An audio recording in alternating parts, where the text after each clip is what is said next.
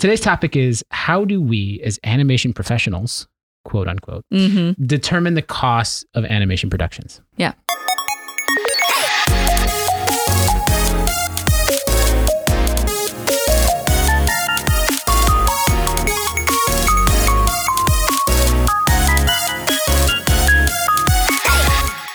My name is Will, My name is Kathryn. and this is Behind the Pixel, a podcast where we try to bridge the knowledge gap between those who buy creative content and those who make it.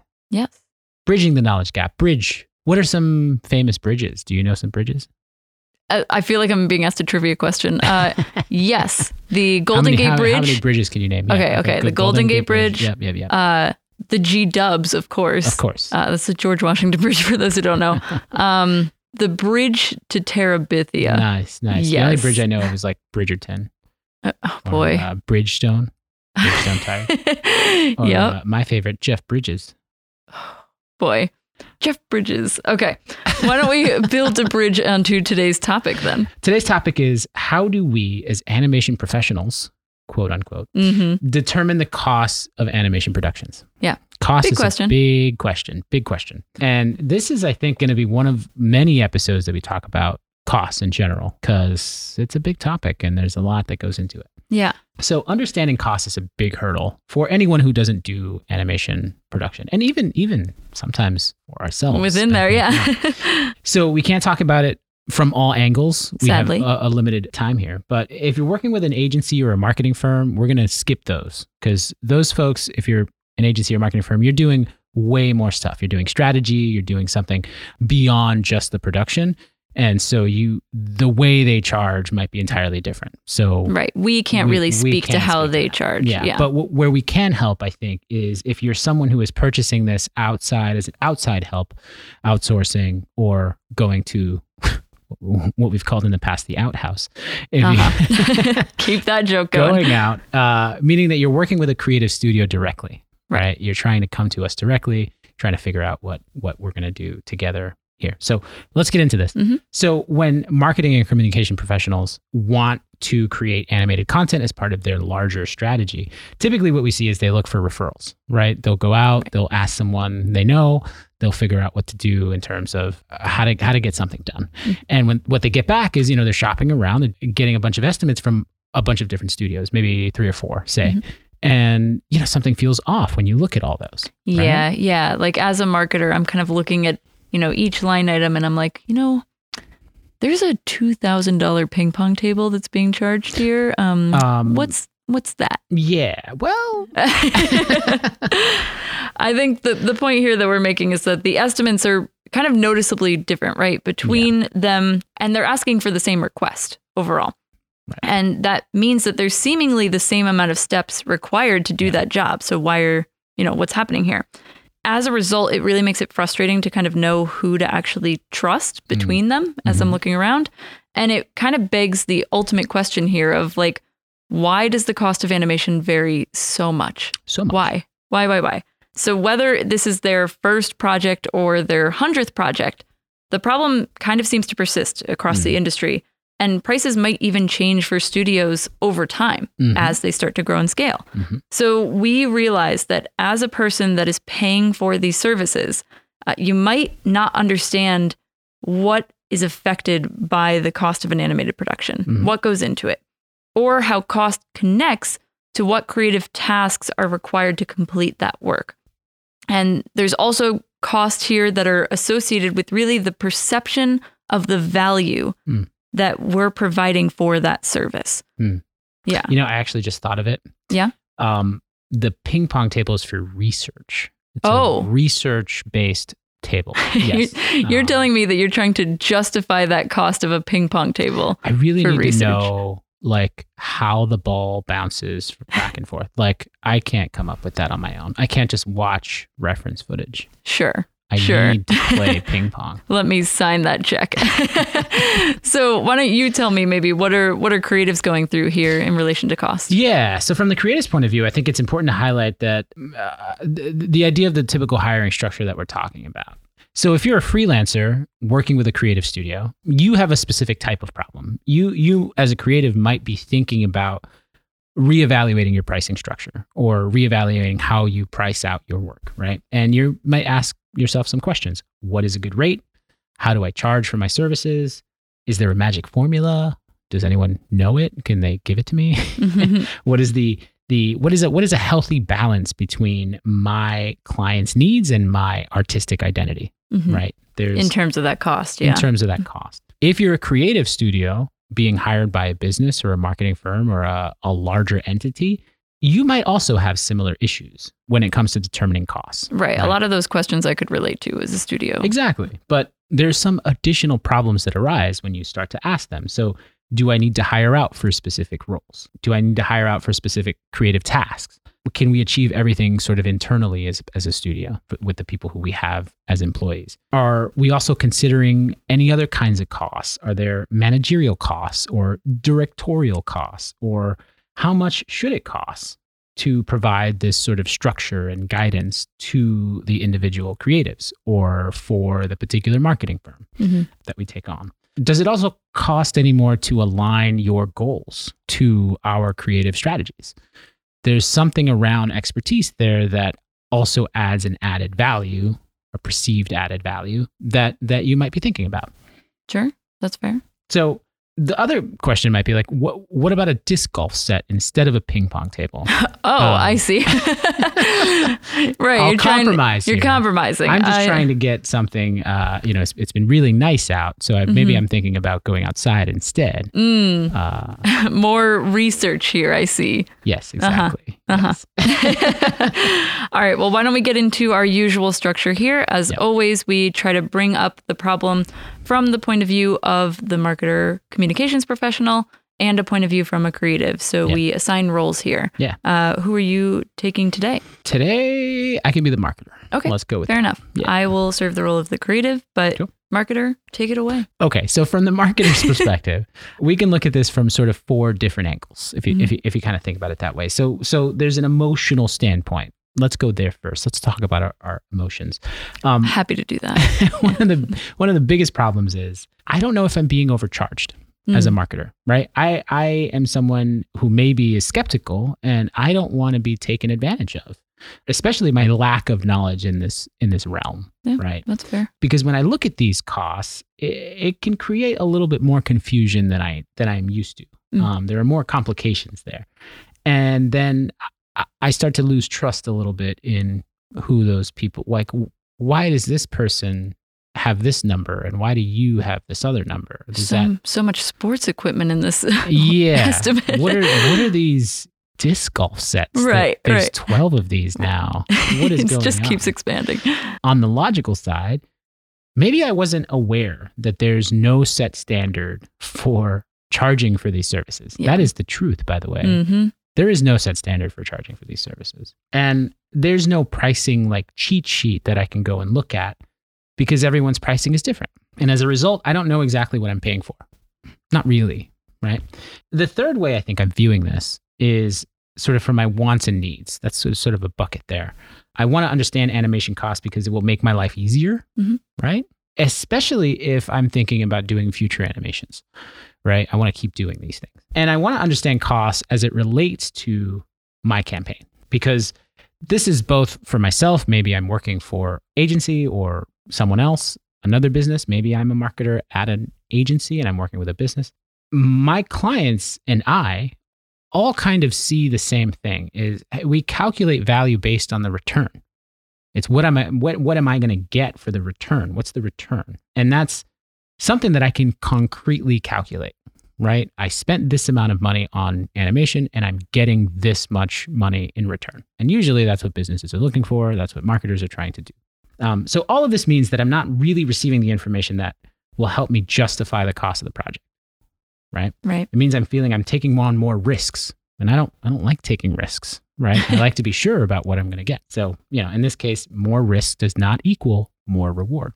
It could be considered a bit of a, you know, risky business. Cue the piano. Somebody call Tom Cruise.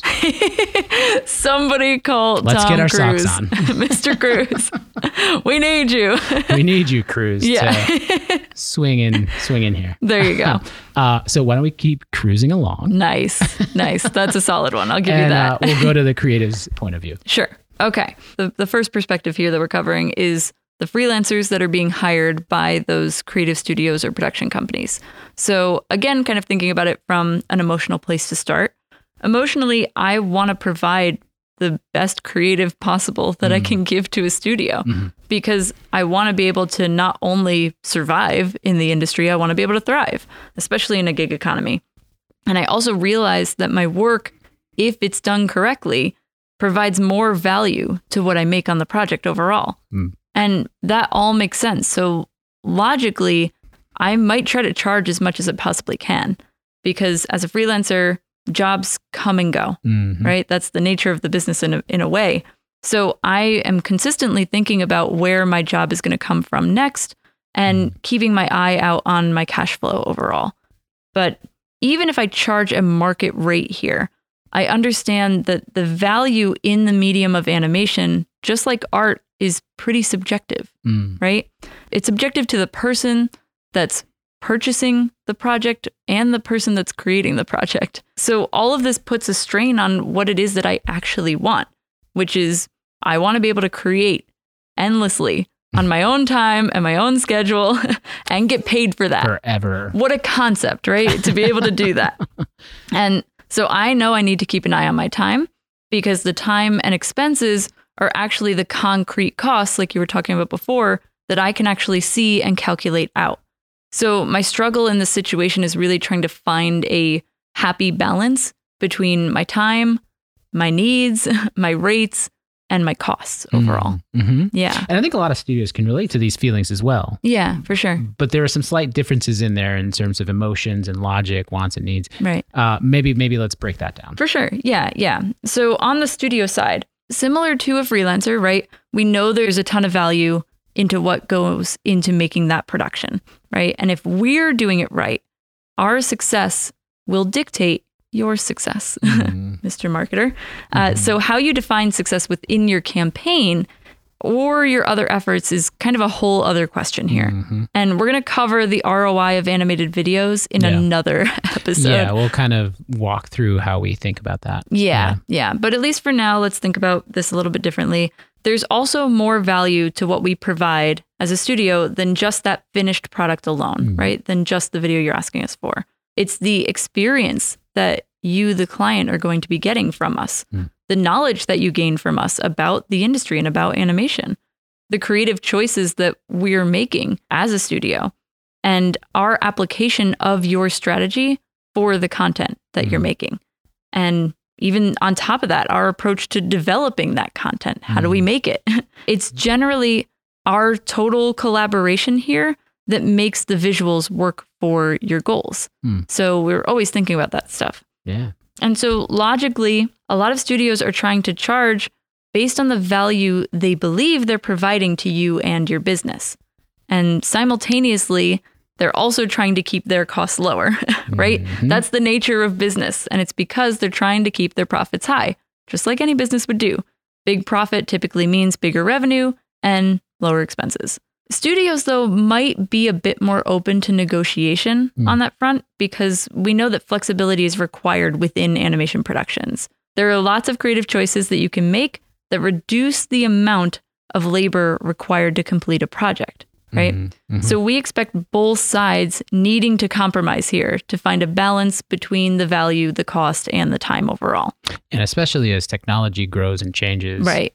It allows for some of those things to be actually faster. Yeah. Um, Yeah. And so all of this kind of goes actually against what a studio actually wants, which is like a, a little bit frustrating at times. But it's because a studio wants, similarly to the freelancer, to provide the best creative possible that we can for your project, which means we might actually be seeking more time to work on the project to up the quality. And but this can be dependent on many different factors like how much you actually paid for it. That determines the time a little bit. yeah, your budget. Uh, and even how the project is being managed overall.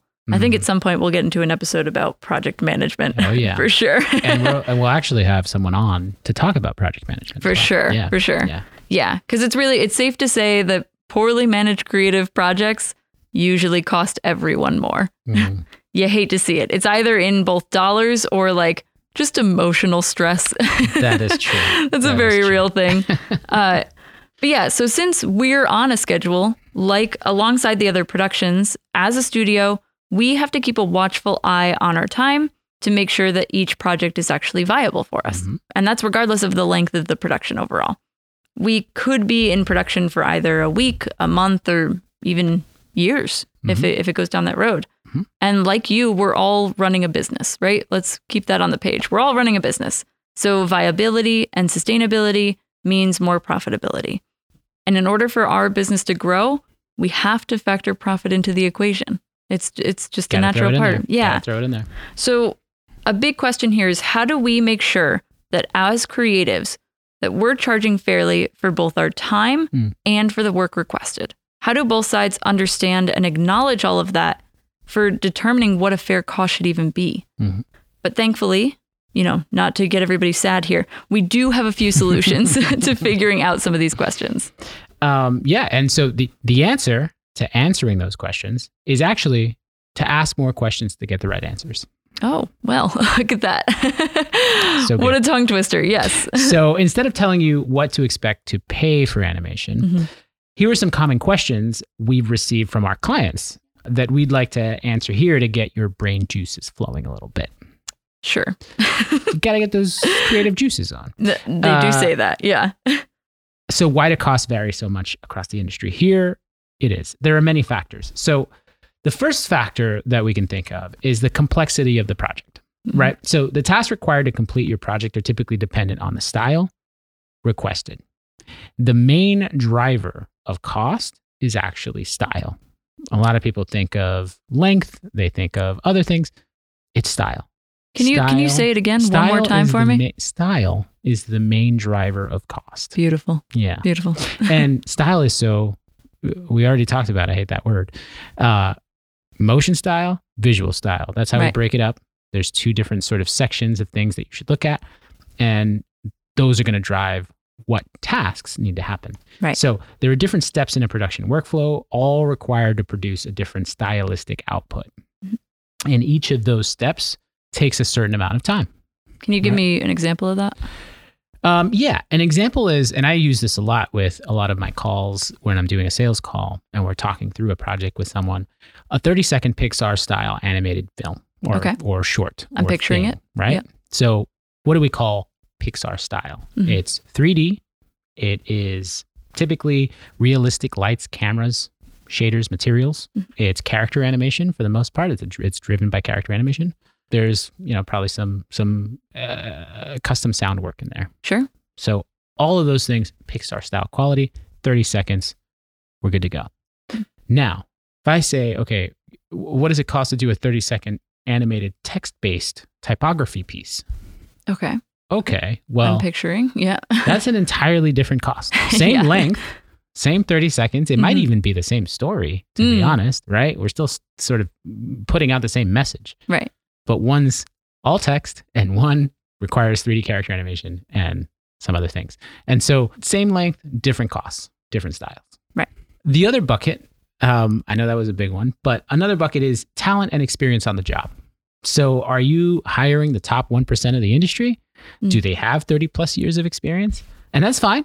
Yeah. You, you can hire the best of the best, but they come at a cost, right? Mm-hmm. And you can hire the worst of the worst, and they also come at a different cost Right. Right. so it, it it just varies on on who you're hiring and that's a big one that's a big value add when you Mhm. have someone on the team that's had a lot of experience that's going to drive up costs right. did you book taylor swift or did you book the much lesser known swift t Oh, Swift T, Yeah. the uh, the tea enthusiast pop singer. that's right i think um i don't know if you know their hit song no, please tell me. yes i love a you so much Boy, yeah boy.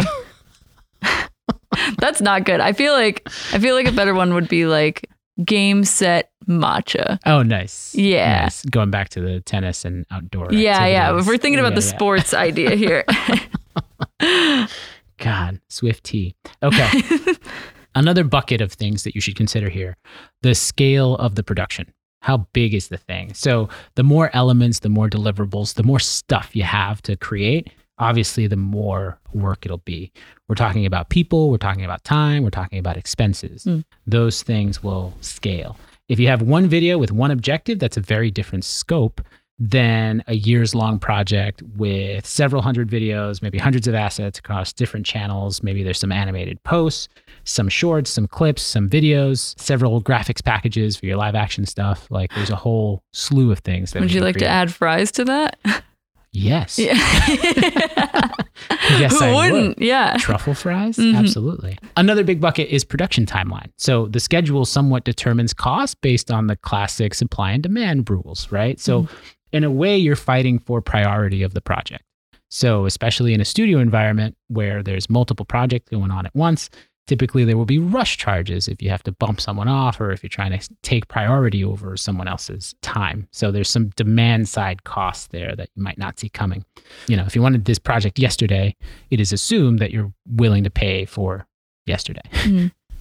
For a time machine hmm to get there. Sure. The last bucket here is location and overhead. So is the company you're working with remote or is it the penthouse suite of a skyscraper in Times Square?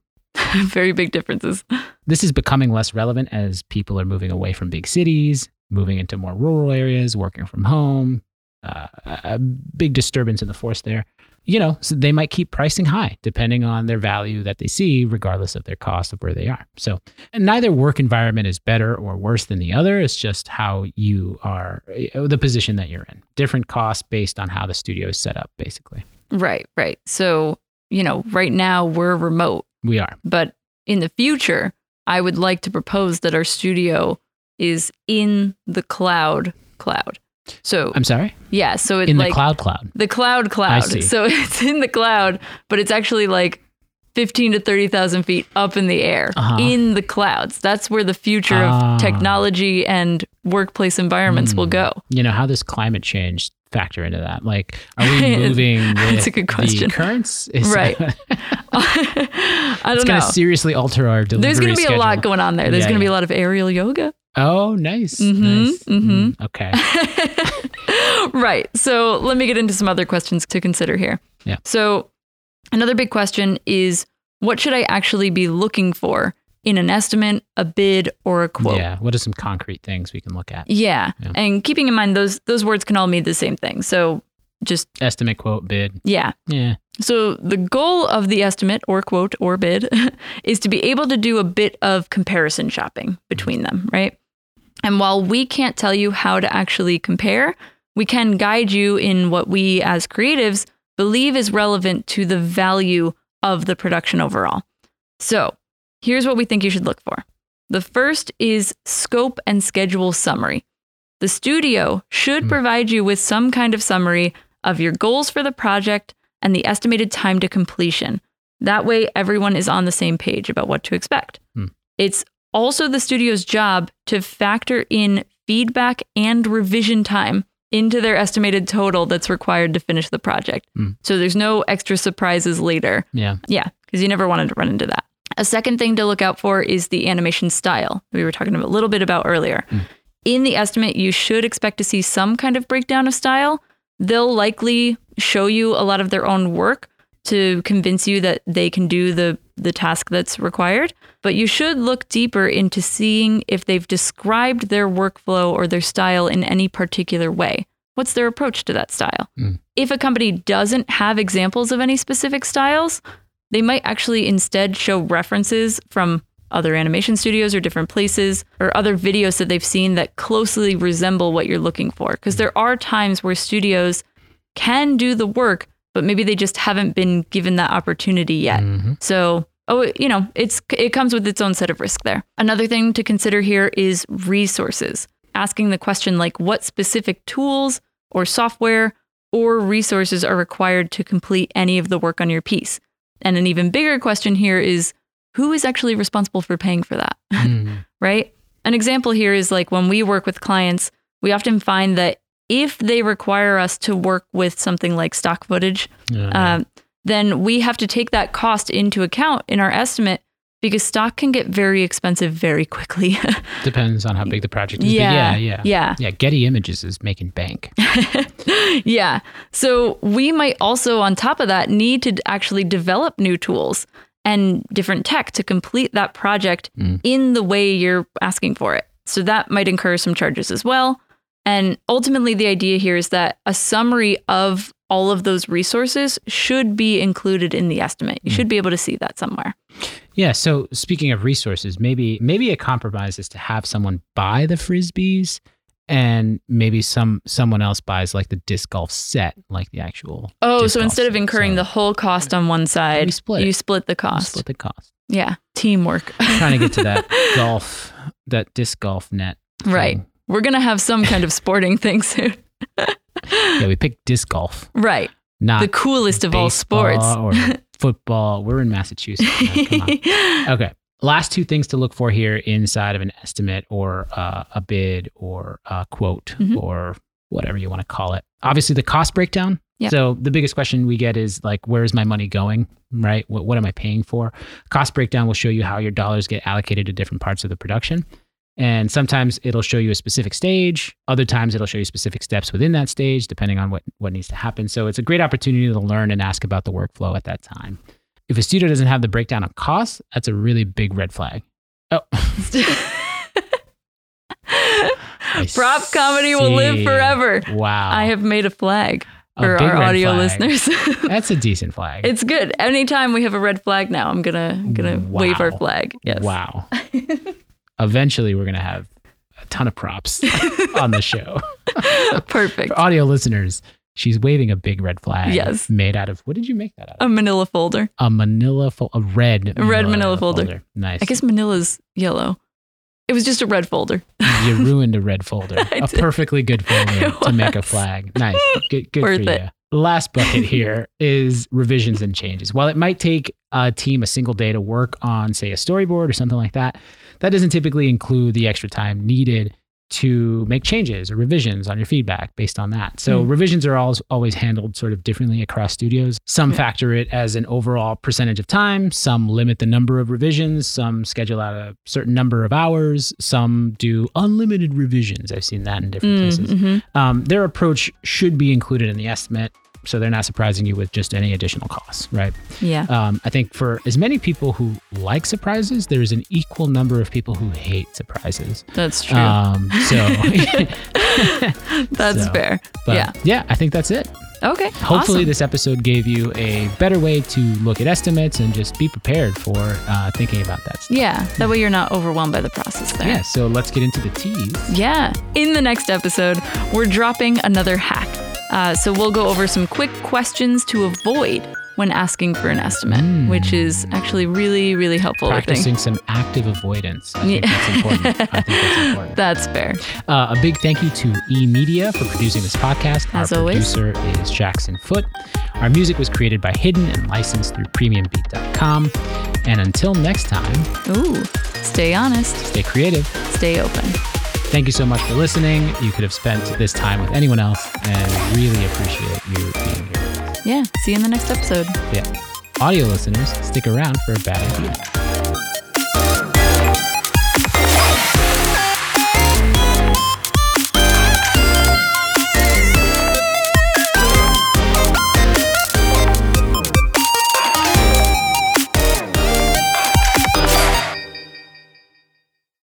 Hello, audio listeners, and I'll just start with welcome. Yeah. to the bad idea of the day. Brought It's to you by Open Pixel Studios. Where, where? I'm what- not sure. I'm. I was. Where are we? I'm not sure what time for, to- period we're in. Yeah, Yeah. All right. So to today we have a fun one for you. Uh, yes. Basically, you know, we know escape rooms are hot right now, They- right? you know they were hot. I don't know if they're still hot. They're always hot. Either, I mean, it's getting hotter. Yeah, yeah. They're they're blowing Yeah. up. Yeah. So why not take that innovation of an escape room and bring it to another Yeah, location? I think the idea here when we came up with it was how far can we take it? Yeah. How far can we go with an escape room? Yeah, so, yeah. Uh, introducing our newest escape room, Escape the Boat. Escape the boat. Yes. So, uh, this would start out. I want I want you to picture audio it's, an, listener. it's an escape room on a boat. Well, yes, but hold on, I'm getting there.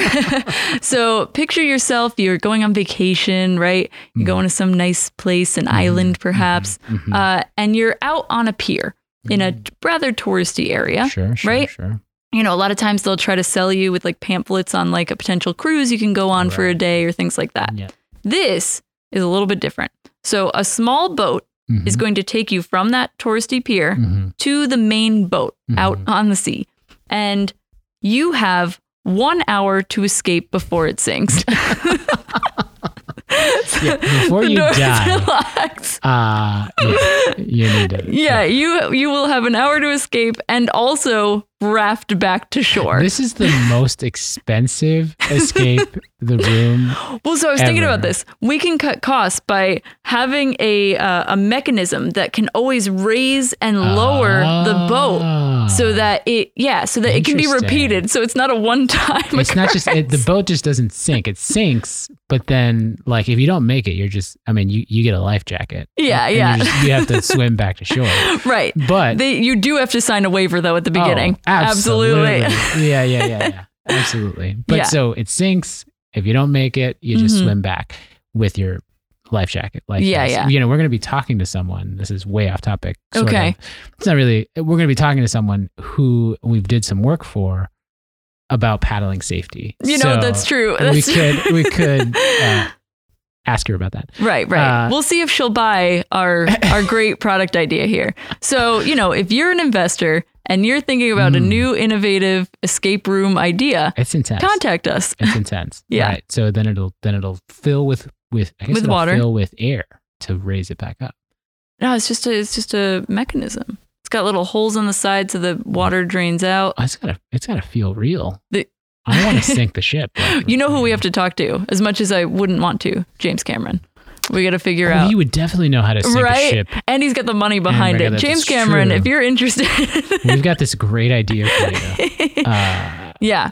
Let us know at some us. point, audio listeners, if there's ever a bad idea that you feel as so confident that we could pitch to Shark Tank or That, uh, James Cameron. or James Cameron, one of the two. Yeah.